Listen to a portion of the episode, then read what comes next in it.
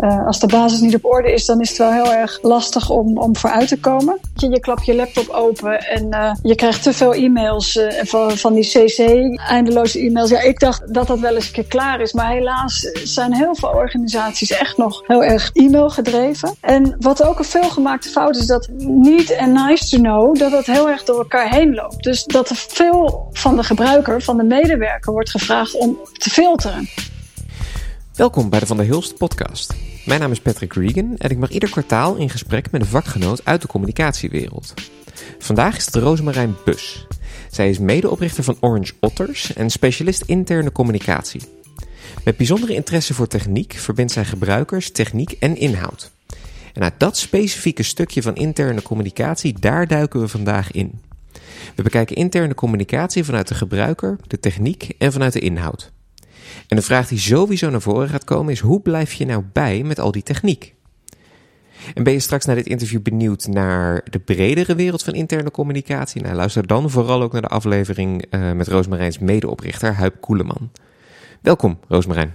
Dankjewel, leuk om hier te zijn. Ik wil eigenlijk beginnen met even, even gewoon te, te roddelen. Uh, we hebben eerder in deze podcast hebben we Huip Koeleman gesproken, dus een van je medeoprichters. Nu vraag ik me eigenlijk af of er, er, er, onderdelen zijn van interne communicatie waar jullie nou totaal niet over eens zijn. Ja, dat is een leuke vraag natuurlijk. Maar uh, wat wel grappig is, wij zijn, uh, we bestaan nu zeven jaar. Dus toen wij zeven jaar geleden begonnen, uh, samen met Huip, Koeleman en Michael Meijer. Toen was het wel alsof ja, we hadden alle drie onze eigen nou ja, reis gehad. En wij zijn samengekomen. Ehm, en daar waren verschillende visies en meningen. Maar zeven jaar later merken we dat we echt steeds meer een gezamenlijk verhaal krijgen. En um, dat we elkaar heel erg aanvullen. Ik weet veel uh, rondom de communicatietechnologie. Uh, nou ja, Huipse ervaring rondom interne communicatie uh, kan ik het niet evenaren. Maar we zijn heel erg aanvullend bij elkaar, aan elkaar. Hoe zeg je dat? Dat wil niet zeggen dat wij nooit botsen. Want dat kunnen we ook heel goed. maar dat, dat maakt het uiteindelijk steeds beter. En dat gaat minder over de inhoud, maar soms meer over de vorm. En daarna uh, knuffelen we weer en uh, houden we weer van elkaar. en ik, ik, geloof ook heel erg in de, in de diversiteit in, in samenstelling uh, van teams. En, en daar zijn wij drie hele verschillende partners in, maar versterken we elkaar. Misschien heb je elkaar een beetje beter leren kennen en daardoor is het verhaal wat drie aparte verhalen waren, is nu een soort van één verhaal, verhaal geworden. Ja, echt zeker. En, en Huip werkt aan zijn nieuwe boek um, over interne communicatie. Het boek waar ik hem mee heb leren kennen uh, tijdens mijn studie. Hè, interne communicatie als managementinstrument heette het toen nog. Ja, dat verhaal, de, de, de heruitgave, dat wordt heel erg een gezamenlijk verhaal van wat wij de afgelopen zeven jaar ook in projecten allemaal hebben beleefd rondom interne communicatie. Dus dat vind ik echt heel tof om te zien. Dat we vanuit de verschillende invalshoeken um, echt een gezamenlijk verhaal krijgen rondom interne communicatie, waar dat over gaat en wat belangrijk is. Binnen die verschillende invalshoeken, hoe zou je jouw invalshoek dan omschrijven? Nou, mijn, uh, ik heb wel uh, communicatiewetenschap gestudeerd uh, en daarbinnen informatiestudies. En daar was altijd wel de interesse van wat gebeurt er, ja, de basis op orde. als ik dan ergens bezig was, dan vroeg ik me wel af van hoe werkt het hier allemaal? En uh, als de basis niet op orde is, dan is het wel heel erg lastig om, om vooruit te komen. Maar ik heb ook uh, heel veel diverse dingen gedaan uh, en marketingervaring meegenomen. Dus meer die externe blik. Um, ik heb een, voordat ik begon met Orange Otters, heb ik veel social media trainingen gegeven. Dus zat ik heel erg op die social media kant. Um, en toen wij samen zijn gegaan, toen is die focus veel meer gegaan naar echte interne communicatie. En ik kijk nog wel heel erg, nog steeds, naar wat doet marketing. Omdat daar, uh, als het over innovaties gaat, is marketing altijd een beetje sneller dan interne communicatie. Dus ik vind het heel inspirerend om te kijken wat gebeurt daar en wat zou je daarmee kunnen doen uh, voor de interne communicatie. En de andere invalshoek is natuurlijk ook dat ik uh, communicatietechnologie uh, super fascinerend vind. En vroeger al dat ik twee vriendjes had die uh, met computers aan het pielen waren, waar ik dan mijn eerste e-mailadres kreeg. En dacht, wat moet ik nou met een e-mailadres, want ik kan toch met jullie praten. en een van die twee vriendjes is trouwens thuisbezorgd begonnen op zijn zolderkamer. Uh, en dat vind ik een grappig verhaal. Als je dan zo terugkijkt, denk ja, weet je, altijd interesse. Wat gebeurt er in de communicatietechnologie? Ik zit er niet per se helemaal in de diepte in. Maar ben zelf af en toe ook een beetje aan het pielen en aan het kijken. Uh, wat kan je daarmee en hoe kan je daar uh, ja, de communicatie ook mee bezig maken? Want uiteindelijk heb ik wel voor de communicatiekant gekozen.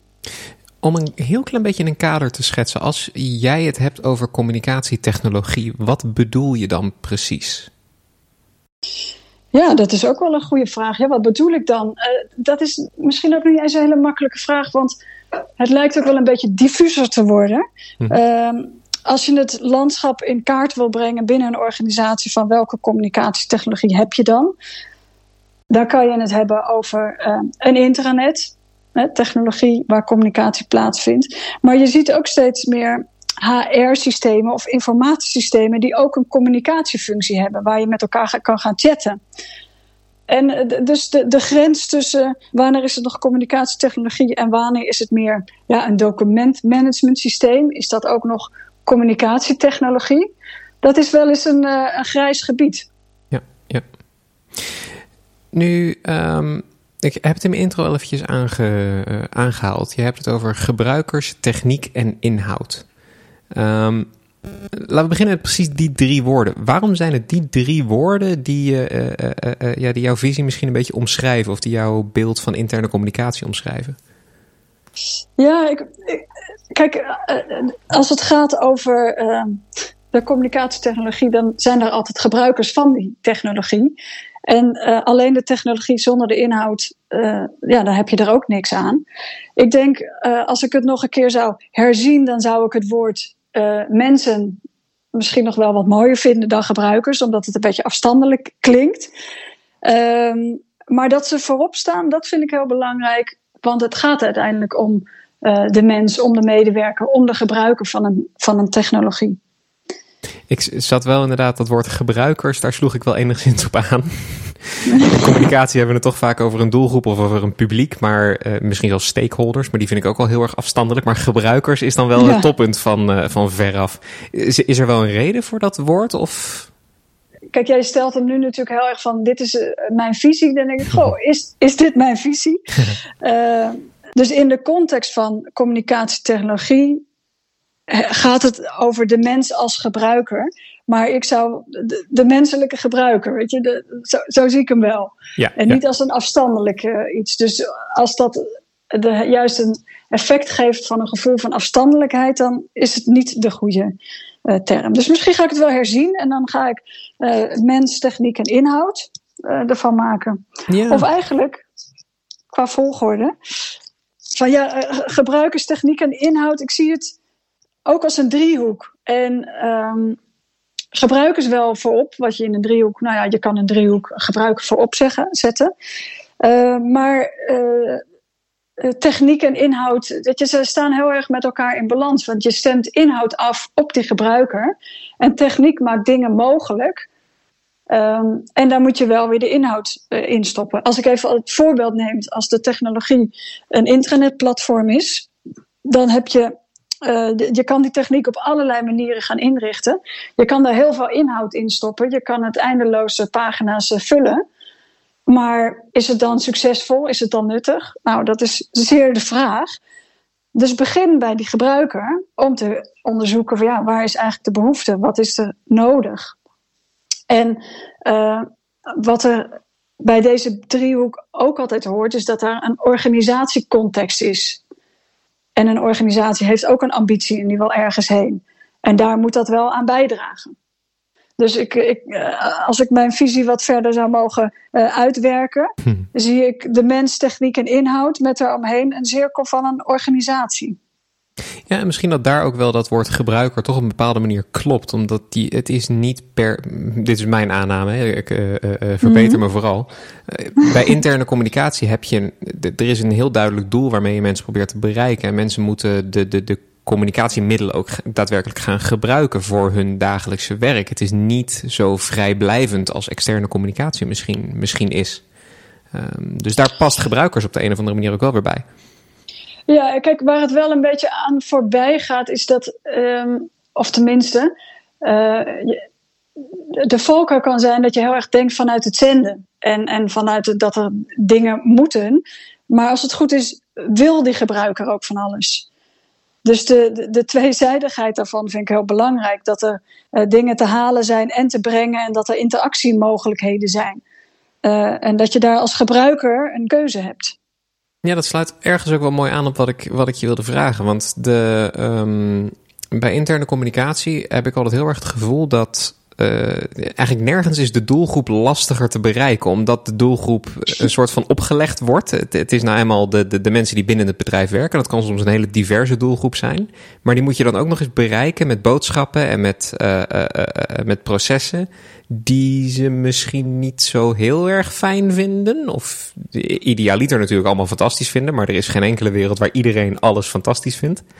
Um, dus daar is wel een, een lastige in dit, uh, in dit verhaal, denk ik. Nou ja, ik weet niet of ik het met je eens ben. Want ik vind juist het mooie van interne communicatie is dat je, je weet echt wie je doelgroep is. Uh, ze hebben allemaal een naam en een achternaam. Uh, en je weet van, van begin tot en met het eind wie het is. Bij externe communicatie is dat veel diffuser. En heb je het over grotere groepen en misschien individuele klanten. Um, het betekent wel uh, dat je de mensen moet leren kennen. En dat vind ik nog wel eens uh, dat het daar uh, aan schort. Um, dan moet je echt in investeren van hey, over wie hebben we het nou eigenlijk? En wat weet ik eigenlijk van hen? Uh, hoe goed luister je naar de mensen? Weet je, we werken ook graag met persona's om dat veel meer tastbaar te maken. Uh, dat het echte mensen zijn en verschillende mensen waar je mee communiceert en die iets te vinden hebben. Dus uh, ik ben het niet eens dat het uh, daarmee moeilijker is. Uh, ik denk dat het juist heel veel kansen biedt om je, uh, nou ja, je doelgroep veel beter te leren kennen en je weet echt wie het zijn. En ja, er zijn altijd. niet iedereen zit te wachten op dezelfde boodschap en niet iedere boodschap is even leuk. Sommige dingen moeten natuurlijk ook gewoon gecommuniceerd worden, omdat het moet. Uh, maar als het goed is, heeft het ook wel een, uh, een doel voor het succes van de organisatie. En heeft daar uiteindelijk de medewerker ook weer profijt van. Hoe leer je die mensen dan, uh, dan kennen? Zeker als je het hebt over hele grote organisaties. Ja, je zegt persona's. Ehm, ga je dan naar een categorie zoeken en daar mensen in, in, in spreken? Of hoe zou je zoiets aanpakken? Als, als, we, gaan, als we werken met, met persona's, dan, wat niet per se hoeft, hè, maar als je dat wel zou doen, dan um, is het heel fijn om eerst gewoon te kijken welke data is er. Dus vanuit wat weet je al vanuit de verschillende databases over de doelgroep qua hoeveel functies van het een of het ander, hoe groot zijn de verschillende afdelingen, hoeveel leidinggevenden zijn er, wat weet je over verschillende achtergronden, leeftijden, man-vrouw verhouding, uh, voor zover dat ook een hele grote relevantie heeft met alle varianten, variaties daartussen. Um, uh, dus kijk naar uh, data uh, als eerste bron. En vervolgens kijken, nou, wat zijn grote segmenten? Wat weten we daarvan? En dan is een hele goede methodiek om ook echt gesprekken te voeren met mensen. Ja, het, het klinkt zo heel simpel. Mm. maar met, met mensen interviews houden en gesprekken hebben over hoe ziet jouw werkdag eruit? Wat zijn je pijnpunten? Waar loop je tegenaan? welke communicatiekanalen gebruik je? Uh, dus dat kan je in een interview ophalen. Een andere methode die we ook heel graag gebruiken. Um, en uiteindelijk kan het allemaal samenkomen in een persona-model. Maar ik denk dat je als communicatiemedewerker, adviseur in een organisatie dit gewoon veel meer je onderdeel van je werk moet maken. Dat je de werkvloer opgaat en gewoon eens kijken van goh, uh, observeren. Hoe doen mensen dat? En meelopen en uh, kijken, sfeerproeven. Want helaas zien we toch nog best wel vaak dat de communicatieafdeling heel druk bezig is met uh, nou ja, de communicatie, maar te weinig in contact zijn uh, met de mensen uh, voor wie ze het doen, met wie ze het doen. Ik, ik denk even aan voor, we zijn op dit moment best wel bij veel hogescholen actief. En bij hogescholen is het best bijzonder dat je de doelgroep studenten ook als een interne doelgroep hebt. Terwijl je zou ook kunnen, uh, nou ja, hoe zeg je dat? Je zou ook kunnen uh, zeggen dat een student een soort externe doelgroep is. Mm -hmm. als, een, als ware het een klant. Maar als het wel zo is dat het je interne doelgroep is, en dat is dus vaak zo. hoe heb je het contact georganiseerd met je student? de vertegenwoordiging in je eigen afdeling, er zit waarschijnlijk geen student bij. Dus kan je een soort klankbordgroep creëren, dat die studenten ook onderdeel ervan worden, zodat je uh, communicatie ook echt aansluit op waar bij hun de behoefte ligt. Dus de doelgroep onderdeel van je project maken is ook een hele belangrijke daarin.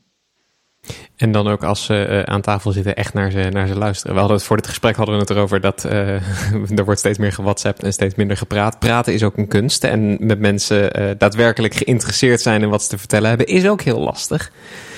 Mm -hmm. um, ik wilde. En, ik, oh, ja? nou, ik, ik, want ik vergeet een hele belangrijke uh, op jouw vraag. Het luisteren naar de doelgroep, dat kan dus op verschillende manieren. Je kunt ook een, een survey houden. Uh, dat kan eenmalig in de twee jaar een medewerkstevredenheidsonderzoek. Je ziet veel meer de trend nu dat je een soort pulsmetingen krijgt. Nou, dat, daar sta ik erg achter. Uh, je kunt interviews houden. Kun je die heel even uitleggen, puls, pulsmetingen? Ik hoor hem voor het eerst. Misschien ah, werk ik voor okay, een hele nou. ouderwetse organisatie dan. Soms heb je dat, hè? dan denk je dat iets, uh, iedereen dat al weet. Um, nou ja, traditioneel gezien is een medewerkerstevredenheidsonderzoek iets wat je één keer in de twee jaar doet. Uh, misschien zelfs wettelijk verplicht. Mm -hmm. uh, en nu zie je dat het veel vaker teruggebracht wordt in dat er een frequentere, kleinere meting is op een specifiek onderwerp. Bijvoorbeeld tijdens de coronaperiode dat er een uitvraag kwam. Hybride werken, nou hoe zitten jullie daarin? Wat is je verwachting na die periode? Hoe vaak wil je dan thuiswerken? Um, en dan heb je dus een kleinere, uh, specifiekere vragenlijst die even incheckt van nou hoe gaat dat? En wat ook wel leuk is, wat je ook ziet, en daar zijn steeds meer uh, technologieën die daarop inspelen. Um, die een dagelijkse of een wekelijkse check-in hebben van hey, hoe gaat het met je? En dan kan je even in de smileys aangeven, uh, ik zit er goed bij of minder goed bij. Dus dat zijn ook vormen van uh, pulsmetingen, ja, kleine ja. check-ins. Mm -hmm. uh, dus dat is een vorm. En een andere vorm, dat noemen we luistersessies. Daar gaan we met een, zo'n 15 medewerkers per keer in gesprek de manier waarop je de samenstelling doet is heel belangrijk. Dat je niet de usual suspects hebt, maar het liefst willekeurig gekozen. Um, op basis van een medewerkerslijst, waar je geen hiërarchische verhoudingen in de groep krijgt, zodat je een hele veilige sfeer kan creëren. Hm. En dan heb je een sessie van, uh, nou ja, bijvoorbeeld drie uur. Hè. Het is wel fijn dat je echt even de tijd hebt, waar je het gesprek hebt over als er een veranderproces is, dat je echt het gesprek hebt over, nou, hoe ervaren jullie dit? En dat je dan ook doorvraagt op, nou ja, uh, waarom heb je hier last van? Of hoe zit dat dan? Of uh, waar loop jij tegenaan? En dat je ook uit de groep kan vragen van, nou, welke versnellers zien jullie? Hoe kan communicatie, of ook anderszins, wat kan helpen om dit beter te maken? En we hebben gemerkt dat die methode, dat, daar komt heel veel informatie naar boven. En het feit dat je het doet en dat er verschillende mensen uit verschillende afdelingen bij elkaar zitten, is ook al een interventie op zich die bijdraagt aan hey, begrip voor de ander. Wat interessant om te horen uh, hoe die ander daarnaar kijkt. Ja. En dat kan je door ons laten doen. Maar als je die methodiek veel meer onderdeel van je werk kan maken, dan kan je dat ook vaker zelf organiseren. Nou, dit, dit, is wel een hele, hele handige praktische. Want ik heb zelf ooit in een organisatie gezeten die een, een reorganisatie startte en daarin niet met mensen in gesprek ging. En dan maakt het eigenlijk al niet meer uit wat de inhoud van de reorganisatie is. Er is niet naar mensen geluisterd, dus ze willen het al niet meer. Um, mm-hmm. Terwijl als je drie maanden later hetzelfde nog een keer probeert en je gaat wel eerst met mensen zitten en met ze in gesprek. Ik heb het inderdaad zien gebeuren dat mensen dan ja, de inhoud, daar werd niet per se op, op gereageerd. Dus dat was niet, niet onderdeel van, van dat stukje van het gesprek. Maar überhaupt al dat er naar zich geluisterd werd, veranderde de hele, het hele beeld van, van wat de organisatie op dat moment aan het doen was. Ja. Um, dus luisteren ja, kan inderdaad cruciaal. heel. Ja, ja. Um, om het ietsjes, uh, ietsjes praktisch, uh, praktisch te maken. Uh, ja, noem, noem, het een gedachte-experiment. Dit kan echt compleet in het water vallen, maar we gaan het gewoon proberen. We zien wat er gebeurt. um, als we een, een, bedrijf nemen wat het, wat het eigenlijk heel slecht doet op het gebied van interne communicatie. En dan echt specifiek vanuit de gebruiker. Dus ik ben die medewerker die ochtends binnenkomt en ik ga zitten. En ik open mijn laptop. Een, een, bedrijf wat interne communicatie dan slecht doet. Wat voor fouten zie jij dan veel gemaakt worden? Heb ik 100 e- e-mail mededelingen in mijn inbox? Heb ik zoveel kanalen dat ik het niet meer bij kan houden? Zijn dat echt de dingen die fout doen? Of hebben we inmiddels al wat meer geleerd dan, uh, dan dat? Uh, ja, ik vrees dat voor een deel dat dat waar is. Dat je, ja, weet je, je klapt je laptop open en uh, je krijgt te veel e-mails van, van die CC, eindeloze e-mails. Ja, ik dacht dat dat wel. Nee, ik zou hopen uh, dat dat wel eens een keer klaar is. Maar helaas zijn heel veel organisaties echt nog heel erg e-mail gedreven. En um, wat ook een veelgemaakte fout is, dat uh, need en nice to know, dat dat heel erg door elkaar heen loopt. Dus dat, het, dat er veel van de gebruiker, van de medewerker, wordt gevraagd om te filteren. Dus die moet zoeken naar dat ene stukje van informatie wat uh, wel relevant was. En moet al die andere dingen dan maar even tussendoor aan de kant zetten. Uh, even terug naar jouw voorbeeld. Jij loopt uh, je, je, kantoor in. Ik denk dat, nou ja, veel gemaakte fouten. Ik, ik zat ook heel praktisch te denken. Ja, je, over de, de, de, makkelijkheid, je toegang tot je digitale werkplek, om zo maar te zeggen. Hoe makkelijk ben je gefaciliteerd om. Uh, pliep. Ja. we, over fouten gesproken.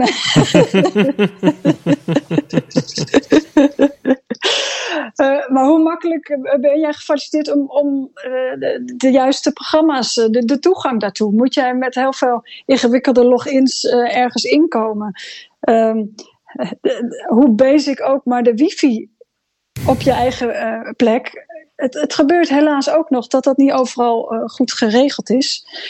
Um, nou, die andere die noemde ik eigenlijk net al. Ja, weet je, uh, jij als medewerker, je voelt je eigenlijk gewoon niet gehoord. Mm -hmm. um, er wordt niet per se naar je geluisterd, dus je voelt je ook niet zo betrokken. Want dat is uiteindelijk waar je, uh, als je met interne communicatie goed bezig bent, wil je ook zorgen dat je betrokken medewerkers krijgt.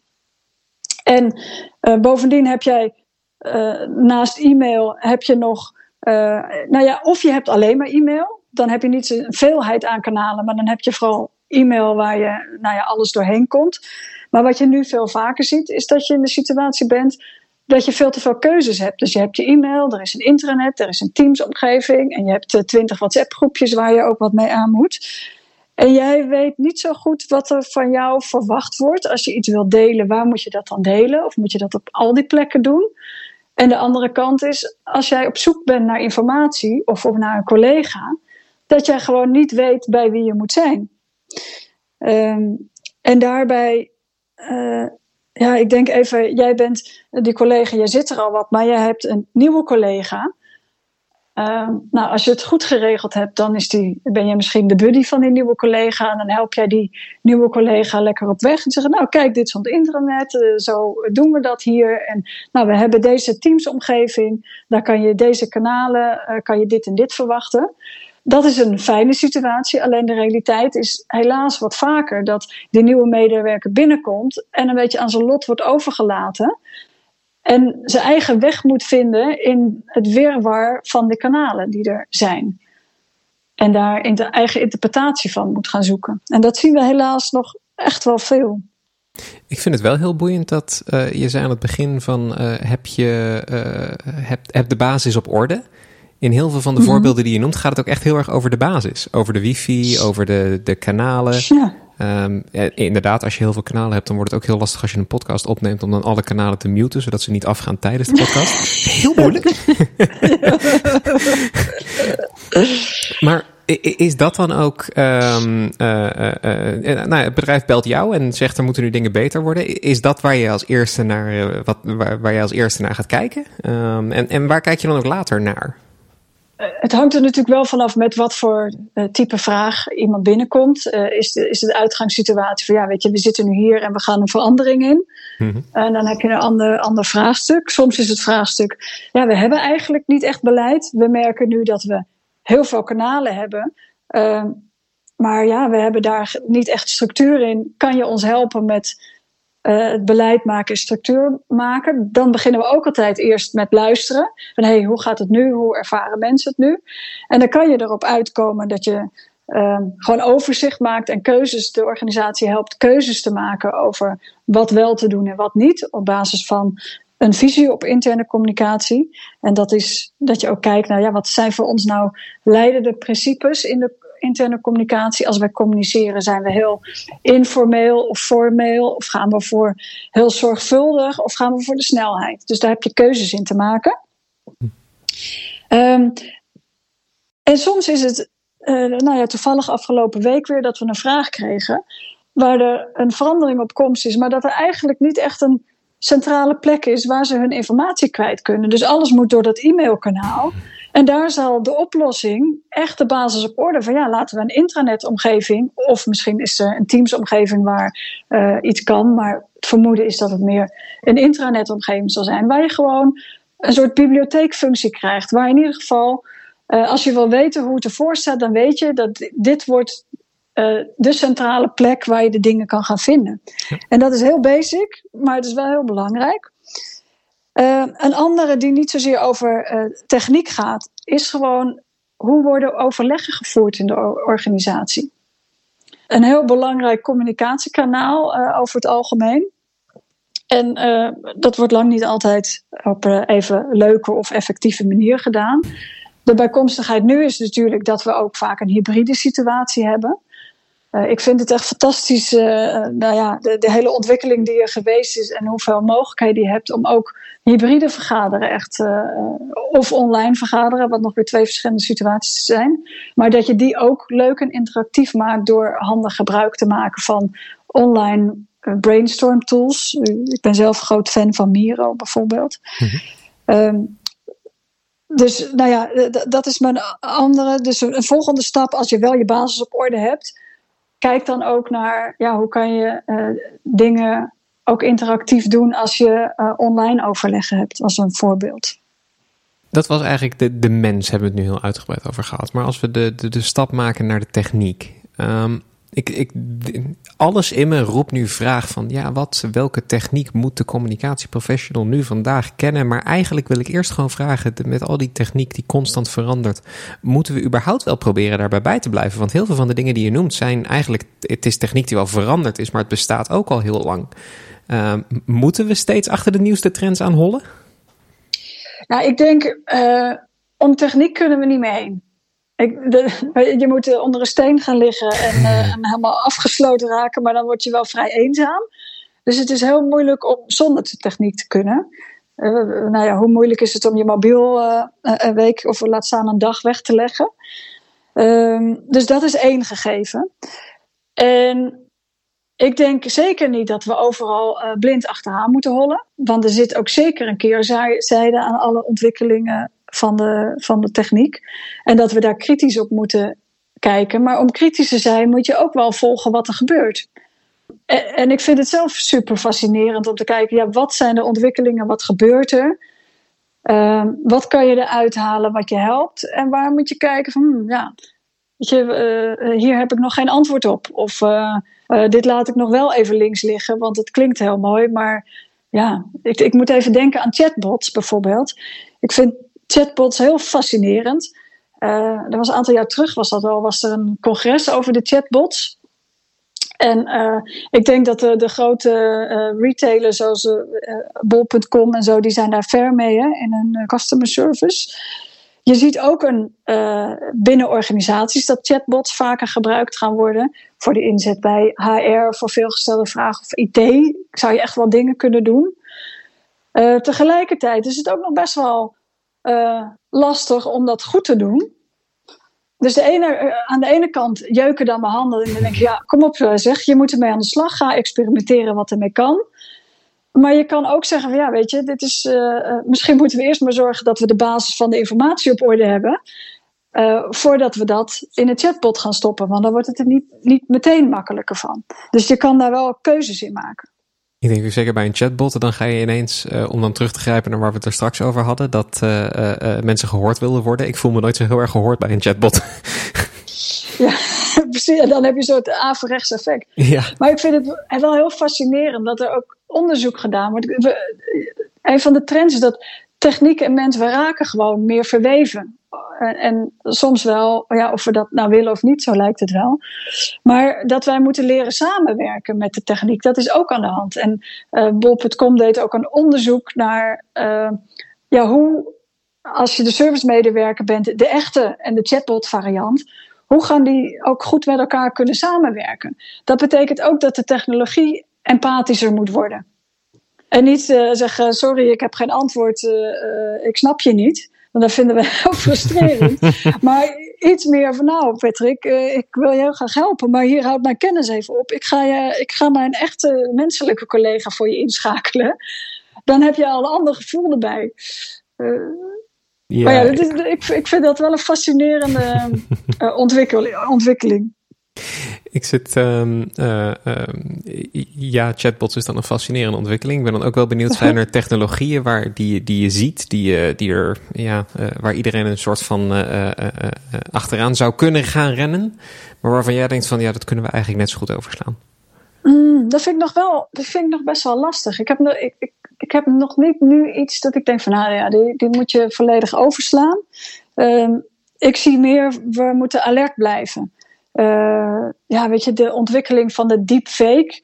Hoe lang duurt dat voordat dat binnen organisaties ook echt een plek krijgt en dat je ja, kleine uh, schandaaltjes krijgt omdat daar helemaal dingen uh, ontsporen.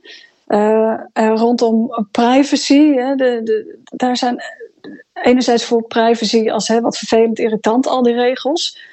Maar ik krijg steeds meer uh, het goede gevoel bij, ze zijn er niet voor niks, die regels. En het helpt ons te beschermen als mens. Dus daar heb je die mens eigenlijk weer. Dus ik zeg niet meteen van, nou, sla het allemaal maar over. Ik, ik kan niet meteen iets noemen van, nou, de, laat maar aan mij voorbij gaan. Uh, maar ik zeg ook niet, uh, ren overal blind achteraan. dus blijf alert op de ontwikkelingen die er zijn.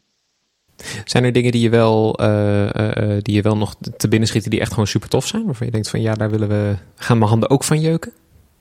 Nou ja, uh, iets wat niet nieuw nieuw is, maar voor heel veel organisaties nog wel nieuw. Ik noemde dat al even. Dat is zo'n brainstorm tool als Miro of Miro, in welke taal je dat ook zegt. M-I-R-O. Als je dat nog niet kent, dan zou ik echt meteen een uurtje plannen ergens komende week om dat te gaan ontdekken. Want dat maakt het werk voor jezelf heel veel leuker. En de samenwerking, of je dat nou uh, met elkaar in één ruimte doet of in een online vergadering of juist hybride. Het is eigenlijk een groot wit vel waar je post-its kan plakken, maar je kan er echt veel meer. Je kan ook al je documenten erin zetten, je kan plaatjes erin zetten. Je kan echt heel veel leuke werkvormen gaan verzinnen uh, met Miro. En mijn werk, ons werk als Orange Otters, is er echt heel veel leuker van geworden. dus dat zou ik zeker iedereen aanraden.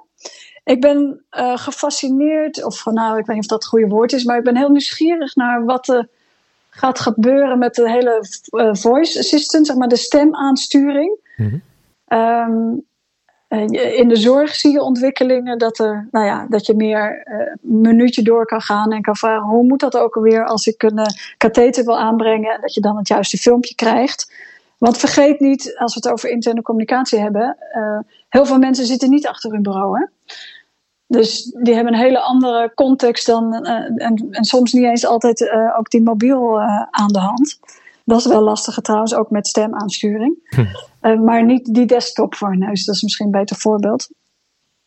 daar moet je wel over nadenken, van hé, hey, wat, wat kun je daarmee? En dan denk ik, die, die stemaansturing, wat daarmee gaat kunnen en hoe sneller dat nou ja, binnen de organisaties gaat komen, dat vind ik heel, eh, vind ik heel boeiend. En een, een derde waar ik nieuwsgierig naar ben, maar misschien ook wel nog een beetje huiverig, uh, is de, de, de metaverse. Het, het, creëren van een virtuele ruimte waar je als een soort avatars met elkaar uh, gaat online vergaderen. Dan kom je eigenlijk in een soort game zien. En uh, dan uh, denk je vandaag voel ik me echt een Tarzan of een Jay. dan zet ik, nou, zet ik die avatar op en dan kan ik lekker in mijn pyjama blijven zitten. Ehm, nou, ik, ik, ik, doe maar, doe een beetje gekscherend.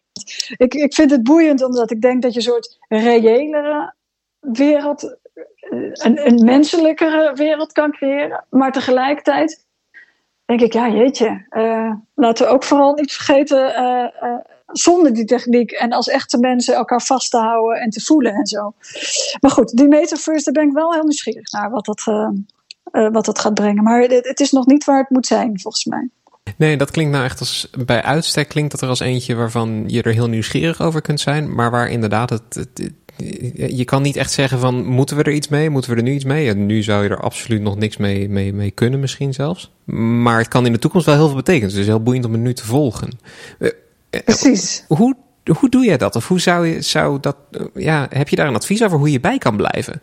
Of moeten we gewoon allemaal jou volgen op LinkedIn, dat jij voortaan uh, de updates deelt?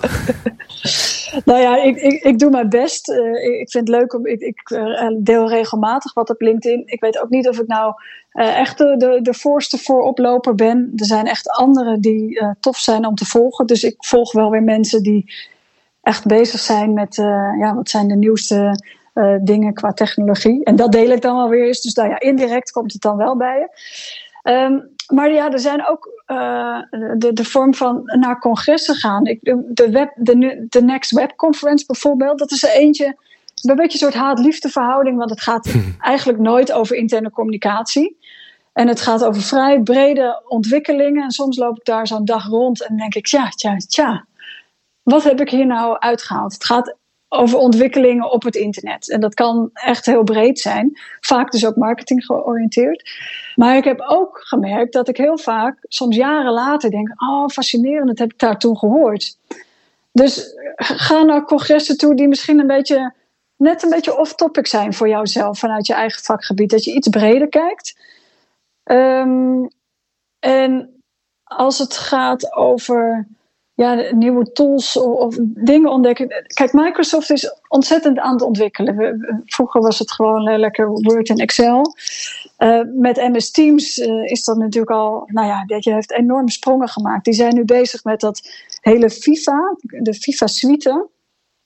Um, en het volgen van Microsoft, dus alleen nou van wat zij doen, of jij nou dat allemaal meteen zelf ook gaat gebruiken, is dan nog een tweede. Maar door te volgen een paar van die grote spelers, krijg je ook wat meer gevoel bij de richting die zij opgaan. Dus dat probeer ik op die manier ook wat te doen. Ja, ja.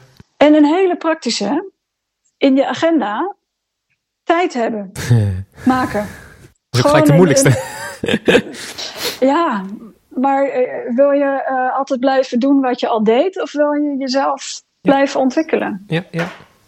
En als je dat laatste wil, dan moet je toch ook echt tijd daarvoor maken. En proberen te combineren met projecten die je aan het doen bent. Dus als je dan toch met een project bezig bent, ja, kijk dan of je daar een beetje uh, ontwikkeltijd uh, bij kunt snoepen. Hoe zeg je dat? Ah. Ik heb een, uh, een nieuw project, dus ik moet even een paar tools testen die daar misschien bij kunnen horen. Of ik moet even onderzoeken of er nieuwe tools zijn die daarbij kunnen helpen. Ja. Ja. Ja, nee, dat is inderdaad een hele, hele belangrijke. Met mensen praten, ja, nou daar ging ik al. Ik ging gelijk weer op onderzoek en uh, alles intypen, maar gewoon met mensen praten. Ja, het kan zo makkelijk zijn. Nou ja, Google is my best friend ook, de nieuwe dingen hoor. Dan denk ik, goh, hoe zit dat nou weer? En dan... Ja, ja, om dan de driehoek, uh, ik wilde gaan zeggen om de driehoek rond te maken, maar laten we dat vooral niet doen. Maar om de, der, de derde punt van de driehoek te bekijken, over de inhoud. ja, inhoud bij interne communicatie. Um, je hebt net al gezegd dat je het in sommige dingen niet met me eens bent. Hier ga je dus ook niet met me eens zijn. Maar inhoud bij interne communicatie voelt voor mij altijd gelijk als iets wat ik moet weten en niet als iets wat ik wil weten. Maar dan bekijk ik interne communicatie denk ik verkeerd. Ja, ja, ja. Ik kan het nog een keer zeggen natuurlijk. nee, want ja, weet je, er is de zenderkant, maar juist die, die dialoogkant is heel belangrijk. En de inhoud maak je als organisatie samen. Interne communicatie is niet van een afdeling, uh, maar is wat je uh, met z'n allen samen ook uh, creëert. Nou ja, dat het niet leuk is, dat, uh, dat ga ik natuurlijk niet onderschrijven. Want het is uh, su superleuk. ik zit wel met heel, uh, eigenlijk een heel praktisch voorbeeld. Ik had er van de week, had ik er, uh, moest ik erover nadenken. Um, in interne communicatie zit er een stukje van boodschappen die medewerkers mee moeten krijgen. Mhm. Maar er zit ook een stukje van uh, uh, boodschappen die uh, verbinding maken. En die hebben we met Huip heel uitgebreid over gehad. Hoe zoek je nou de verbinding met, of tussen mensen eigenlijk? En hoe creëer je die verbinding? En dat doe je vaak door, door leukere, lossere.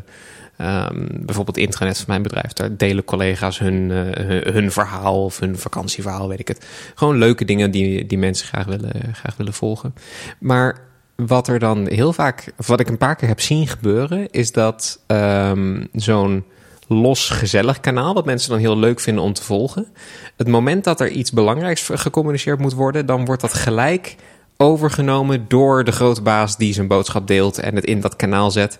Waarna er vervolgens niemand meer op dat kanaal wil kijken, omdat eh, het is toch alleen maar saaie boodschappen van de baas.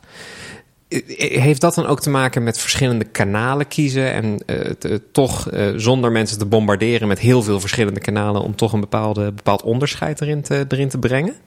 Ja, want ik, ik, probeer maar jouw voorbeeld even naar, naar voren te halen. Wat, als je dat niet en nice to know allemaal via datzelfde kanaal wil doen, dan wordt het wel lastig. En dat was de situatie die een beetje schetsen, toch? Van je ja, had een heel gezellig kanaal en de, ja, en als dan, iets uh, belangrijks. Precies. Uh, en dan komt er iets en, te veel niet to know en dan, en dan vinden mensen het niet leuk meer. En dan denken ze, ja, er zit alleen maar niet to know op. Waarom zou ik, dan ga ik daar ook niet meer op zoek voor de nice to know, zeg maar. Ja, ja.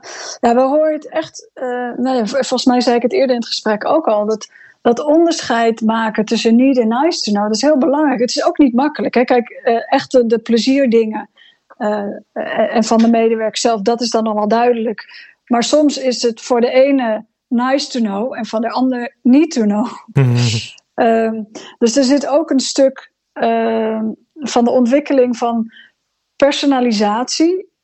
En personalisatie, ik zou het ook al heel wat vinden als je wat meer naar, pardon, naar je uh, doelgroepen. Uh, dat je kijkt van ja, voor, voor deze mensen dit relevant, voor dat niet. Of dat je op basis van interesses iets kan aangeven. Dat zijn, dat zijn belangrijke ontwikkelingen. Uh, wat ik in ieder geval wil zeggen, het is allebei belangrijk. Je kan niet zeggen, oké, we doen alleen nog maar hetgene wat echt belangrijk is. En dat nice to know, daar geven we geen plek voor. Want uh, zeker in deze tijd, uh, na de, uh, nou ja, het vele thuiswerken, dat we nog steeds veel thuiswerken, is er enorme behoefte aan verbinding. En die verbinding die zit ook heel vaak in het nice to know. Dus geef ruimte voor echte ontmoeting. Dat voorop, zou ik willen zeggen.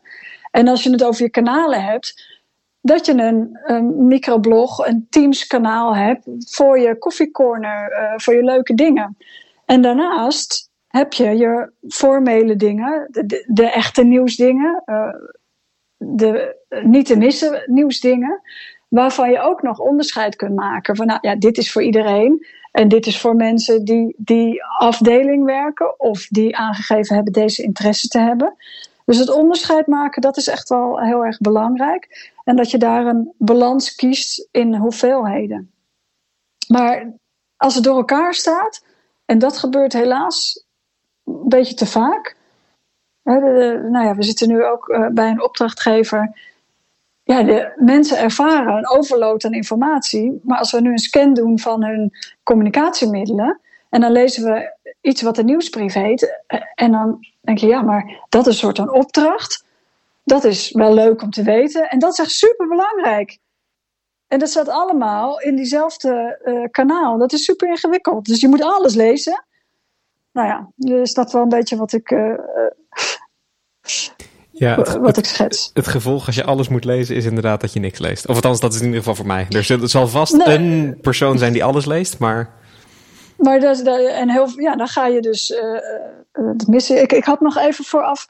Ik had even met mijn vriend hierover. En mijn vriend doet qua werk iets heel anders dan ik. Die is sleepbootmachinist. Uh, Oké. Dus die, die werkt met drie personen op een sleepboot.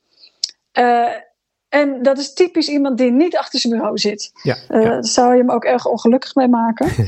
en uh, als je het over de interne communicatie van zijn organisatie hebt, dan vind ik dat altijd, nou ja, uh, heel boeiend.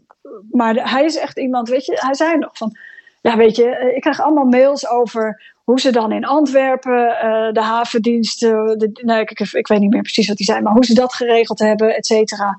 En hoe ze dat daar geregeld hebben. Hij zegt, dat boeit me allemaal niet. Vertel mij gewoon, weet je, als er iets is wat er op mijn schip gebeurt, uh, dat wil ik wel weten op mijn sleepboot. En ik vond het heel uh, kenmerkend. Ik zei, ja, maar wil je dan niet weten hoe het met de organisatie gaat? Hij zei, ja, maar dat vertellen ze nooit. dus ze zijn niet transparant. Ja. Eh, wat ook eh, echt een belangrijk thema is. Hè? Dus het is niet dat. Eigenlijk hebben mensen dus wel interesse. Ja, hoe gaat het dan werkelijk? Maar er komt allemaal andere informatie door datzelfde kanaaltje waarvan hij denkt boeiend. Met als gevolg, want daarom kwam ik erop, dat hij dat heel snel scant. En dat er kans is dat er tussen even die berichten echt wel iets belangrijks staat, wat hij dan wellicht gaat missen. Als, als mensen uh, meer van jou willen weten, uh, waar vinden ze dat? Gaan ze op Orange Otters kijken of uh, kunnen we je ergens anders vinden? Ja, het eerste wat ik nu dacht van nou, bel me op, laten we een keer praten. Altijd leuk als je meer echt van mij wil weten. als je me online wil volgen, vind ik het hartstikke leuk als je me op LinkedIn volgt. Daar ben ik redelijk actief, soms wat meer, soms wat minder. Um, we geven ook cursussen. Onder andere over adoptie van digitalisering. Van hoe neem je mensen nou mee? En uh, bij Van der Hilst ook over interne communicatie en hybride werken. En natuurlijk uh, ornsotters.nl op onze website. We bloggen veel. We, we, houden erg van kennis delen. Dat is wel een van onze waarden. Uh, daar past een podcast als dit natuurlijk ook bij. Dus dat is superleuk. Uh, als je ergens over wil sparren, weet je, nodig me uit voor iets. Ik sta er erg voor open. E-mailen doe ik ook nog wel en bellen ook en whatsappen, maar... ja, ja, laten we het bij de grote massa media houden. Um, onwijs, onwijs bedankt. Jij ook. Dat was leuk. Onwijs bedankt voor het luisteren naar de Van de Hilst podcast. Wil je op de hoogte blijven van alle interviews die nog gaan komen? Abonneer je dan in je favoriete podcastspeler. De Van der Hilst podcast is van voor tot achter gemaakt door mij, Patrick Regan, in opdracht van Van der Hilst Communicatie. Je vindt de Van der Hilst op Twitter, LinkedIn en Facebook en natuurlijk op het web via hilst.nl. Dank voor het luisteren en tot de volgende!